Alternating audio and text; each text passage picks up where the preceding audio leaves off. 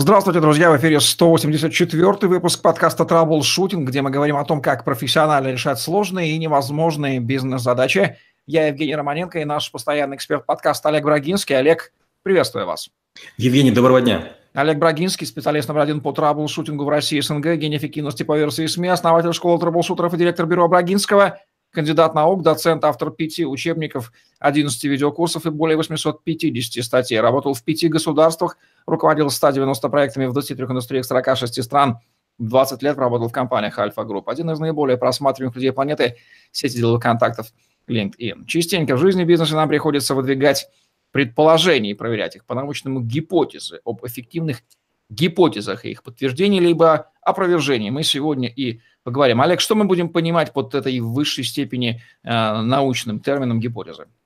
Э, гипотеза с древнегреческого – это предположение от двух слов. Гипо – снизу, и тезис – это вот э, тезис или основа. Это предположение или догадка, утверждение, предполагающее доказательства, в отличие от аксиом постулатов, не требующих доказательств. Гипотеза – это положение, выдвигаемое в качестве предварительного, условного объяснения явления или процесса. Это предположение о существовании явления или связи. Она может касаться существования объекта, причин его возникновения, свойств, зависимости его прошлого, будущего. Выдвигаемая на основе багажа знаний об изучаемом круге явлений, гипотеза играет роль руководящего принципа, направляющего и корректирующего дальнейшее наблюдение и эксперименты. Гипотеза – это необходимое звено в развитии научного знания и практического эксперимента. А, как предположительное, вероятное знание, еще не доказанное логически и не подтвержденное опытом, чтобы достоверным считаться. Гипотеза не является истиной, не является ложью, она неопределенная. А получив подтверждение, гипотеза превращается в истину, и на этом прекращает свое существование. Провернутая гипотеза становится ложным положением и тоже перестает быть гипотезой. Можно ли сказать, что выдвижение, опровержение либо подтверждение гипотезы – это есть путь просто увеличения, выкапывания знаний из глубины мироздания и складирования в наших светлых головах, передачи его дальше? Абсолютно верно. Представьте, что мы находимся в абсолютной темноте, и мы идем, скажем, по лесу. Естественно, что если мы будем руками все ощупывать, рано или поздно мы, наверное, переберем все травинки, листочки, лепесточки и деревья. И вот э, построение гипотез – это как раз и предположение. Если я протяну руку, там что будет через там, долю секунды? Такое ощущение, что мы каждый день только тем и занимаемся, что по десятку раз на день выдвигаем гипотезы, и большую часть из них, наверное, даже неосознанно. По-моему, очень универсальный навык. Так ли это? И как будет отвечать этот вопрос, кому и для чего нужно использовать гипотезы? Всем и для всего? Ну, гипотезы – это отправные точки поиска. Трудно рассуждать совершенно абстрактно.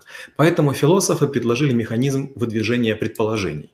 Наиболее вероятные превращаются в так называемые рабочие гипотезы. Слабые забываются, пока до них не доходит, не доходит очередь при необходимости перебора. Даже ошибочная гипотеза лучше, чем отсутствие предпосылок для дальнейших рассуждений. Отработанная и отвергнутая гипотеза не приносит якобы явных результатов, но сужает поле дальнейших исследований. Гипотезы хороши, когда область знаний или предмет изучения сложны или ведут себя непредсказуемо. В таком случае появляются наборы шагов по выяснению правдоподобности высказанных или разработанных предположений. Мы же тоже с вами, когда начали делать подкасты, мы точно не знали, сколько их делать. Мы делали пробный выпуск, э, экспериментировали с этим. Получается, что мы тоже искали вот свой путь в интернет. Будет ли гипотеза и предположение о том, что если мы ударим по пальцу молотком, он, э, скорее всего, заболит? Или слишком очевидные вещи на гипотезу уже не тянут? Ну, смотрите, если мы говорим вот в научной точке зрения, то тут масса нюансов. Если молоток будет надувным, то никакому пальцу не будет больно. Раз. Второе. Если палец не мой, не мой то мне мой, больно не будет. То есть гипотеза, она должна характеризоваться полнотой э, описательности. То есть она должна рассказывать, каким молотком, по какому пальцу и когда. Опять же, если человек мертвый, ну, тоже больно не будет. Поэтому должно быть точное описание всех объектов связи и процессов.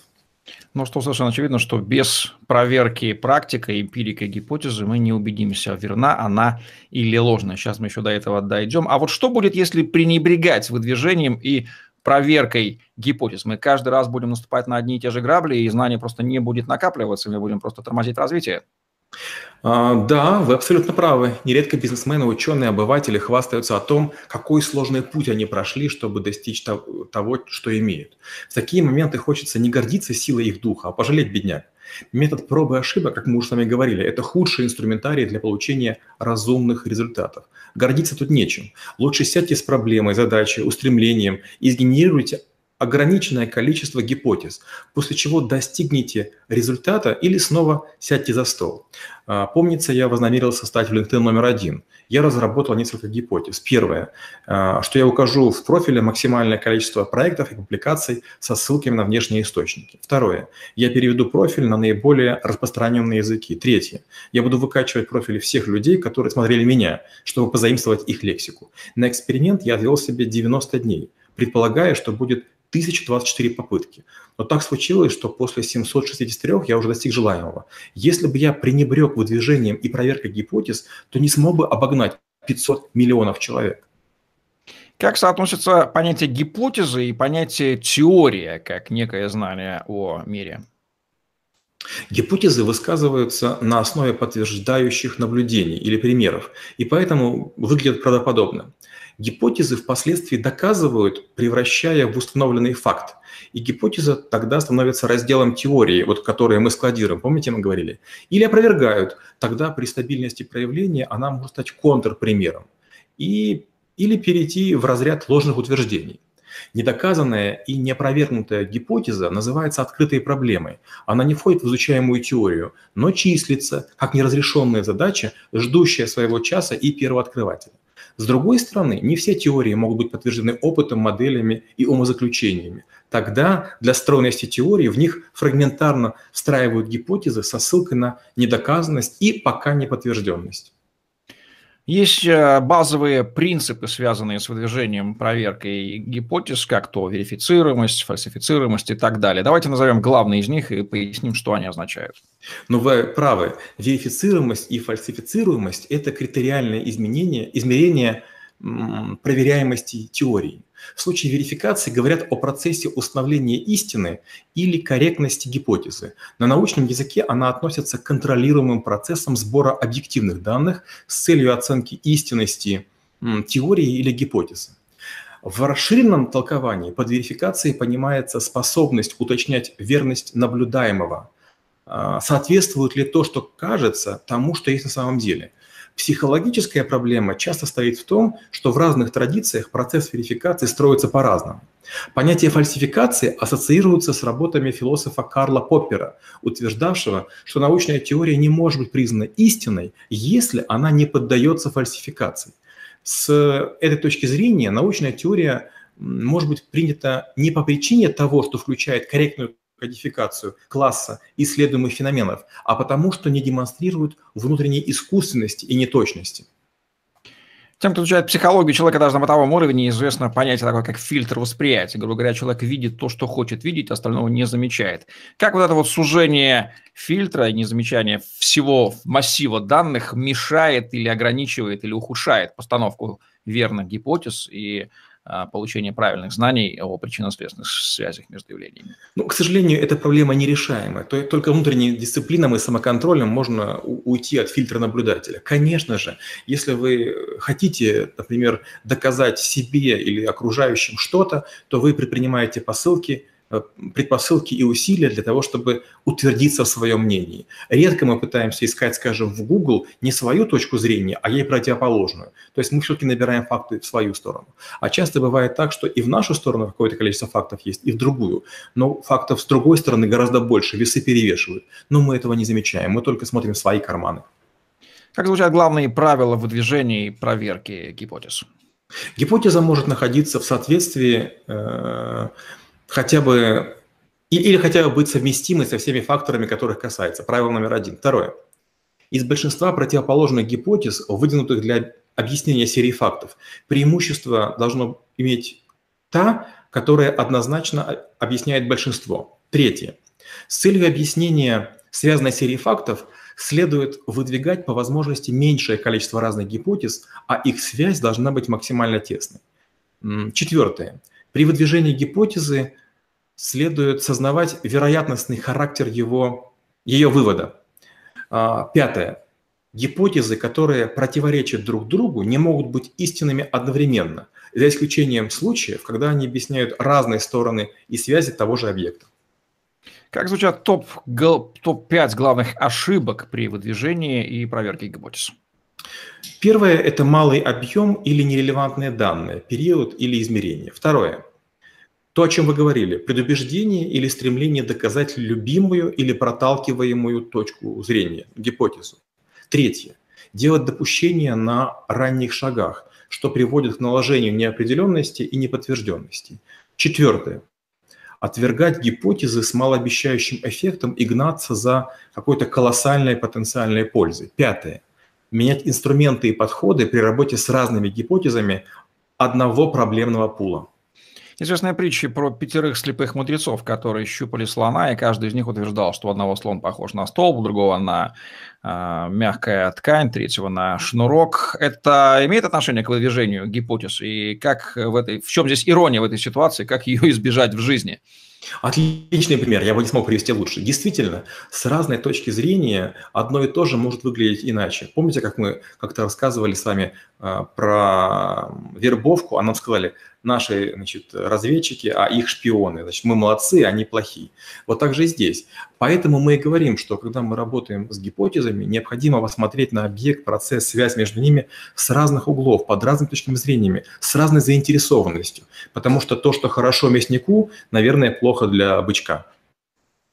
Возникает вопрос, Олег, вот есть у нас гипотеза о том, что X как-то связан с Y. Какими методами проверяется эта гипотеза? И здесь поподробнее про эксперимент как главный способ, как к нему готовиться, проводить и анализировать результаты. А, всего есть пять стадий проверки гипотез. Первая стадия – это определение так называемой нулевой гипотезы и альтернативной H0, H1 при исследовании и определение уровня значимости критерия.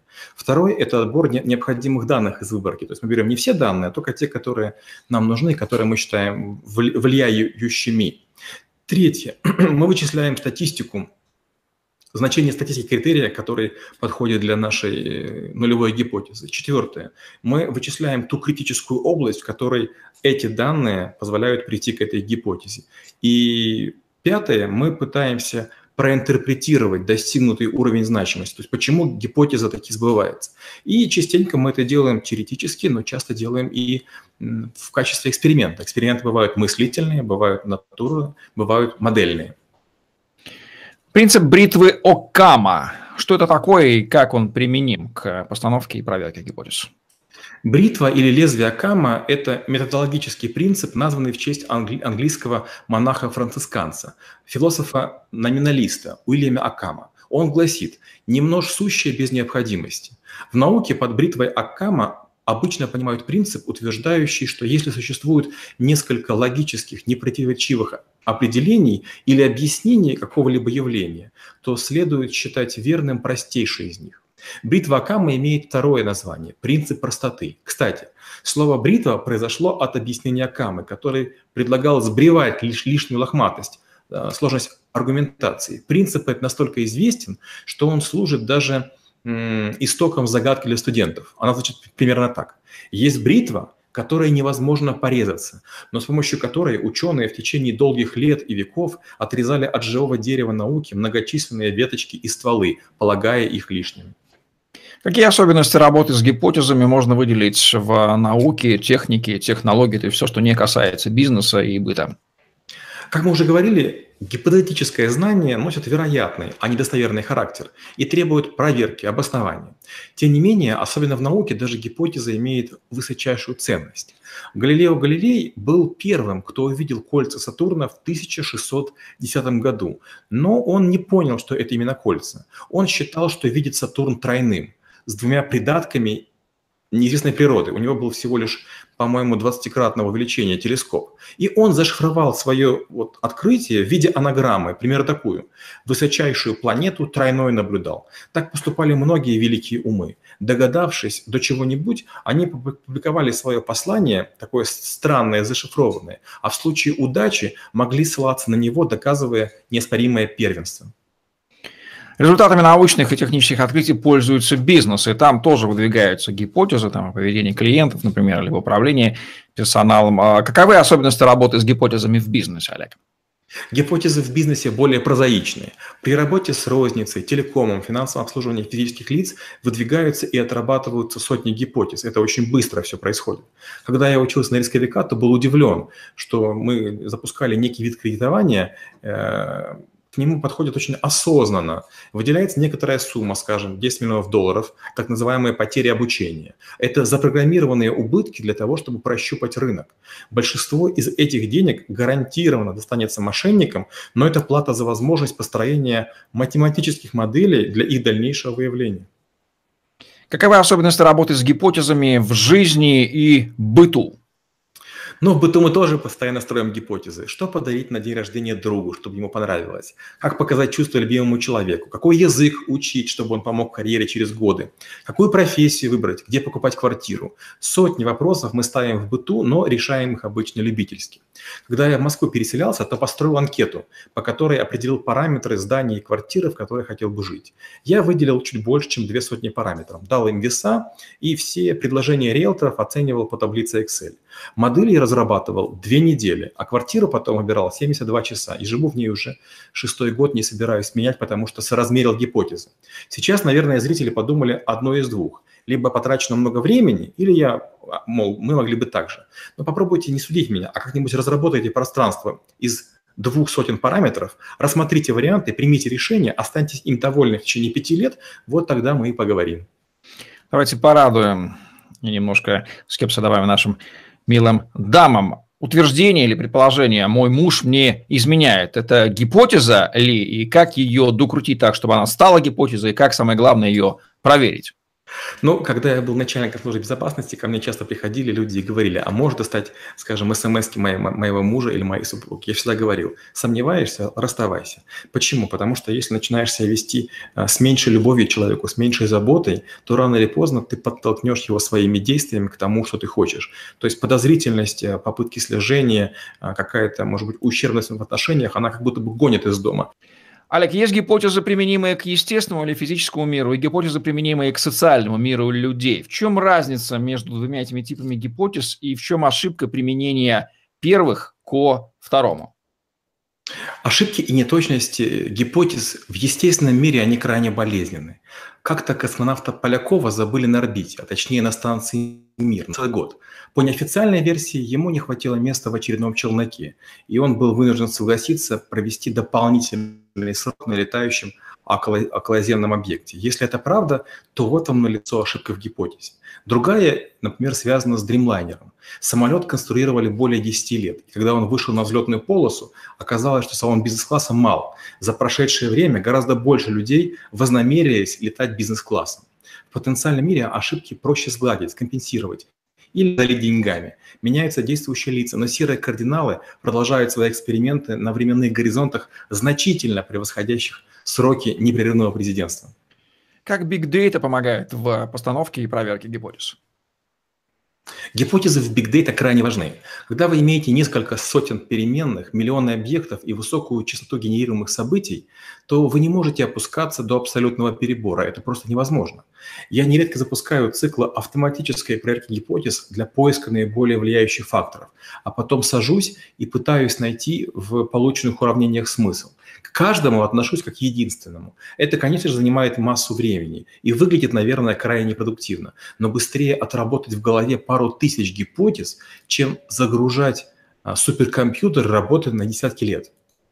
Есть ли особенности выдвижения гипотез и проверки их мужчинами и женщинами? Ну, мозг все-таки отличается. И каковы здесь ошибки в данном случае, совершаемые полами? Мужчины надеются на лучшее и ловят шанс. Женщины усматривают худшее и оценивают риск. Мужчины уходят в параметры критерии расчета. Женщины ждут подсказок от интуиции.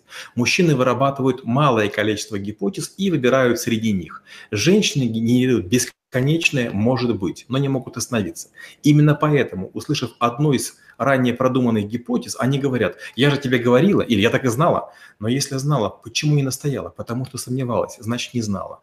И еще у женщин есть такая, знаете, слепая вера в исполнителя. Они могут не перебирать гипотезы, а решить для себя, он справится, и при этом вообще не помогает. Но в финале сказать, с самого начала я верила в тебя и верила в твой потенциал и поддерживала.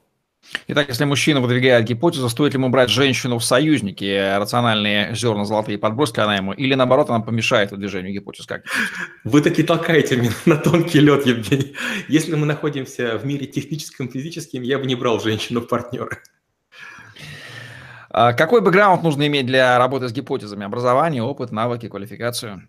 Образование в работе с гипотезами, пожалуй, только мешает. Когда мне приходится работать за границей, я практически всегда угадываю, кто из коллег закончил MBA. Они генерируют похожие гипотезы, как будто бы под копирку. Становится грустно, потому что ну, то, что они делают, это тоскливо. Они себе кажутся умными и образованными, а на деле они безликие и однообразны. Хочется волком на луну быть. Навыки помогают в выработке гипотез, но в голове ведь имеются инструменты, которые вы накопили. И вот причудливое сочетание а, может привести к оригинальным находкам. А вот опыт – это практически хлеб и соль гипотез. Годы практики или исследований, изысканий теоретических дают фору и образованию, и навыкам. Каковы издержки на выдвижение и проверку гипотез? Издержки на постановку гипотез обычно составляют до 20% ресурсов э, и срока проекта. Проверка гипотез может съесть еще процентов 10. Таким образом, за треть цены вы не теряете все. Для небизнесмена это кажется жутким. Профукать 30% возможностей в никуда, но лучше проверить три гипотезы за 90%, чем 100% потратить на одну попытку. Множественность и вариативность – это залог приспособляемости. Отсутствие риска обычно говорит о бесперспективности. Какова специфика работы с гипотезами в стартапах? Собственно, сам стартап – это уже, в неком смысле, гипотеза о том, что что-то должно сработать. Стартап не только гипотеза. Гипотеза порождает другую гипотезу. То есть люди, которые еще ничего не сделали, которые ничего не придумали, а, на основе своей идеи строят большое количество гипотез, не стараются их подтвердить, не стараются проверить, но выдают так, а, что это обязательно произойдет. И поэтому люди с критическим мышлением и с бизнес-опытом, они, конечно, очень расстраиваются, когда слышат таких эм, гипотезеров. Какие особенности национальной постановки гипотез на разных странах и континентах вы встречали? Американцы ищут возможности в коммуникации, англичане в честности, немцы в исполнительности, японцы в аккуратности, азиаты в многочисленности. Славяне надеются на авось. Помните, была такая хозяйственная сетка, которую мужчины клали в карман, рассуждая, авось выкинуть в продажу что-нибудь нужное, вот тогда сетка и пригодится. Вот наши гипотезы по-прежнему – это авоськи, которыми мы пытаемся черпать воду. Кейсы верных или ложных гипотез вовремя выясненных и проверенных из вашей практики приведите. Как-то я выдвинул гипотезу, что при увеличении дневной нормы выдачи кредитов в количественном выражении потеря от мошенничества не выросла, потому что фродстеры ограничены в возможностях тайного изготовления поддельных документов. Так и оказалось. Аналогичная история у меня была с курсом рубля. Получая доходы в России, я тут же переводил их в доллары, пометуя девальвацию украинской гривны. Коллеги надо мной посмеивались несколько лет, пока курс не скакнул вдвое. Расскажу про забавную ложную гипотезу. Как-то у меня был шеф, бывший военный, летчик. Он любил дисциплину. Он установил правило. Штраф 100 долларов за грязную обувь, отсутствие улыбки и галстука. Утром он меня увидел без галстука и улыбки, и я обреченно выплатил 200 долларов. Но я после этого решил, что на этом издевательства закончились. То есть снаряд дважды в одну воронку не падает. Но что вы думали, я еще дважды в течение дня попался ему на глаза без галстука и еще 200 долларов отдал. Какие же доходы были у вас у банкиров в то время? Очень интересно. Какие главные рекомендации по работе с гипотезами вы дадите нашим зрителям и слушателям? Теоретические и эмпирические изыскания могут кружиться по, по бесконечному кругу, если пытаться пробовать и надеяться. Лучше системно подойти к вопросу. 700 раз построить гипотезы и хотя бы по разу их проверить. Нужно ли что-то добавить под финал к этой важной теме? Ну, по сути, все вот э, вишенки Евгений уже сказал в своих поставленных вопросах. Гипотезы – это то, чем можно и нужно заниматься. Гипотеза экономит время, гипотеза – это э, маленький огонек, который, может быть, освещает вам путь. Обратите на него внимание. Ну, вот такие вот соображения по поводу эффективного выдвижения и проверки гипотез, чем мы с вами и занимаемся каждый день, а теперь будет сделать это более осознанно. В подкасте Troubleshooting, где мы говорим о том, как профессионально решать сложные невозможные бизнес-задачи. Олег Брагинский, Евгений Романенко были с вами. Ставьте лайк, подписывайтесь на YouTube-канал, загляните в другие выпуски подкаста и помните, что если вы смотрите этот выпуск, то их записано гораздо больше, поэтому свяжитесь со мной или Олегом и получите ваши персональные ссылки на просмотр роликов, которые до вас никто не видел. Эффективного вам выдвижения и проверки гипотез. Теперь вы больше знаете о том, как это делать. И дамы, и мужчины. Учитывайте специфику гендерного, гендерной постановки гипотез и не берите себе лишних ненужных союзников в этом. Удачи вам, до новых встреч. Спасибо и до встречи через неделю.